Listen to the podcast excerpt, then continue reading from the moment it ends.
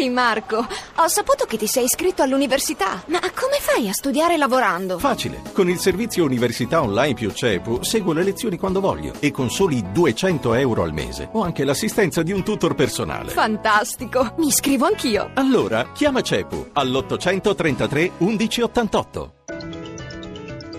Radio 1 News Economy. Buongiorno da Stefano Marcucci, benvenuti a News Economy. Allora, l'avete sentito, l'Italia rimandata sulla legge di stabilità. La valutazione della flessibilità chiesta dall'Italia slitta in primavera quando Bruxelles valuterà il prossimo programma di stabilità. La UE eh, valuterà se le deviazioni richieste sono effettivamente usate per aumentare gli investimenti, se esiste un piano credibile di aggiustamento verso il pareggio e quali sono i progressi delle riforme. Bruxelles precisa anche che sulla base delle previsioni economiche però l'Italia l'Italia sembra soddisfare i criteri di eleggibilità per la clausola degli investimenti. Adesso i mercati positivi oggi anche grazie alle buone notizie dalla Germania. Marzio Quaglino da Milano ha il quadro completo della situazione. Le borse mostrano di non aver paura degli attentati. Sulla scia dei mercati statunitensi ieri sera e di quelli asiatici stamani le piazze europee sono in netto rialzo. Poco fa poi è uscito l'indice ZEV che misura la fiducia delle imprese tedesche e ben un dato superiore all'attese. Dunque Londra e Francoforte guadagnano eh, quasi due punti percentuali, ma la migliore è Parigi che guadagna il 2,11%. Milano fa un po' fatica a tenere il passo delle migliori con il Fuzzi MIB che sale dell'1,33%. Sul listino di Piazza Affari bene il settore del lusso con Salvatore Ferragamo più 3%, bene anche Buzzi più 3% e poi Fiat Chrysler che grazie ai nuovi dati sulle immatricolazioni sale del 2,01%. Per quello che riguarda le materie prime rimane sotto i 43 dollari il barile il petrolio, mentre l'oro l'oro viene trascurato come bene rifugio con una quotazione ancora in ribasso a 1081 dollari l'oncia. Poco mosso lo spread, il differenziale con i bund tedeschi è a 103 punti base, mentre il BTP decennale di riferimento viene rilevato all'1,57%. Infine, sul mercato valutario, l'euro continua a scivolare sul dollaro e il cambio a quota 1,0663 è sui livelli minimi dall'aprile scorso.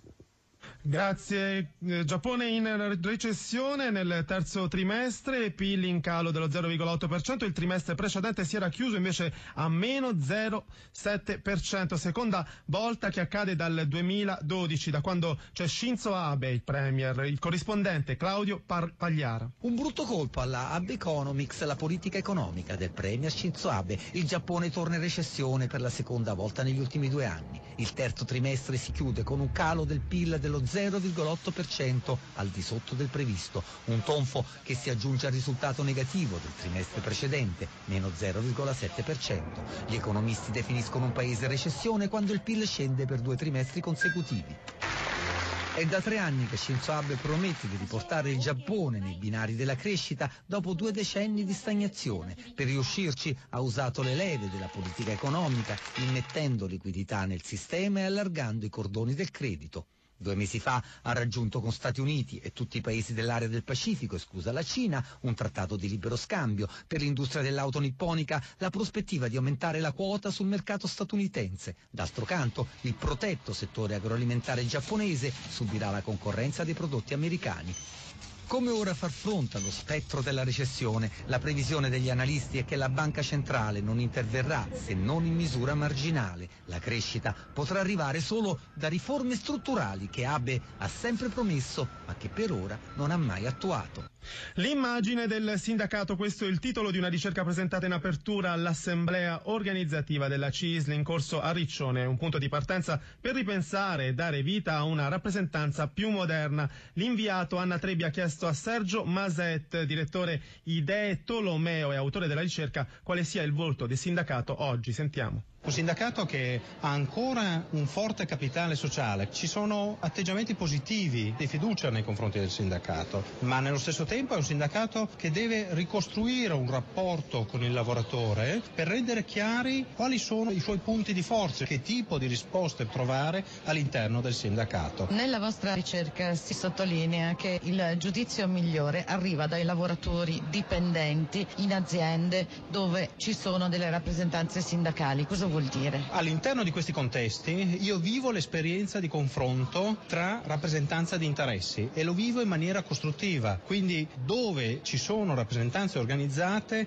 c'è maggiore tolleranza. Nel rapporto tra sindacati e governo per i lavoratori va privilegiato il dialogo alla lotta. Ve l'aspettavate? Ma onestamente non su queste percentuali. È significativo il fatto che la maggiore apertura al dialogo, perlomeno per quanto riguarda eh, l'ambito CISL, arriva proprio dagli iscritti. Per quanto riguarda gli iscritti, sai, su 10 non sono mai stati iscritti. Questo vuol dire che ci si sta disaffezionando al sindacato. No, vuol dire che negli ultimi vent'anni si è faticato a trasmettere a che cosa serve il sindacato. L'aiuto da questo punto di vista deriva da Google, da YouTube e dai social network. News Economy a cura di Roberto Pippan torna stasera alle 18.02. Buon proseguimento. Radio 1 News Economy.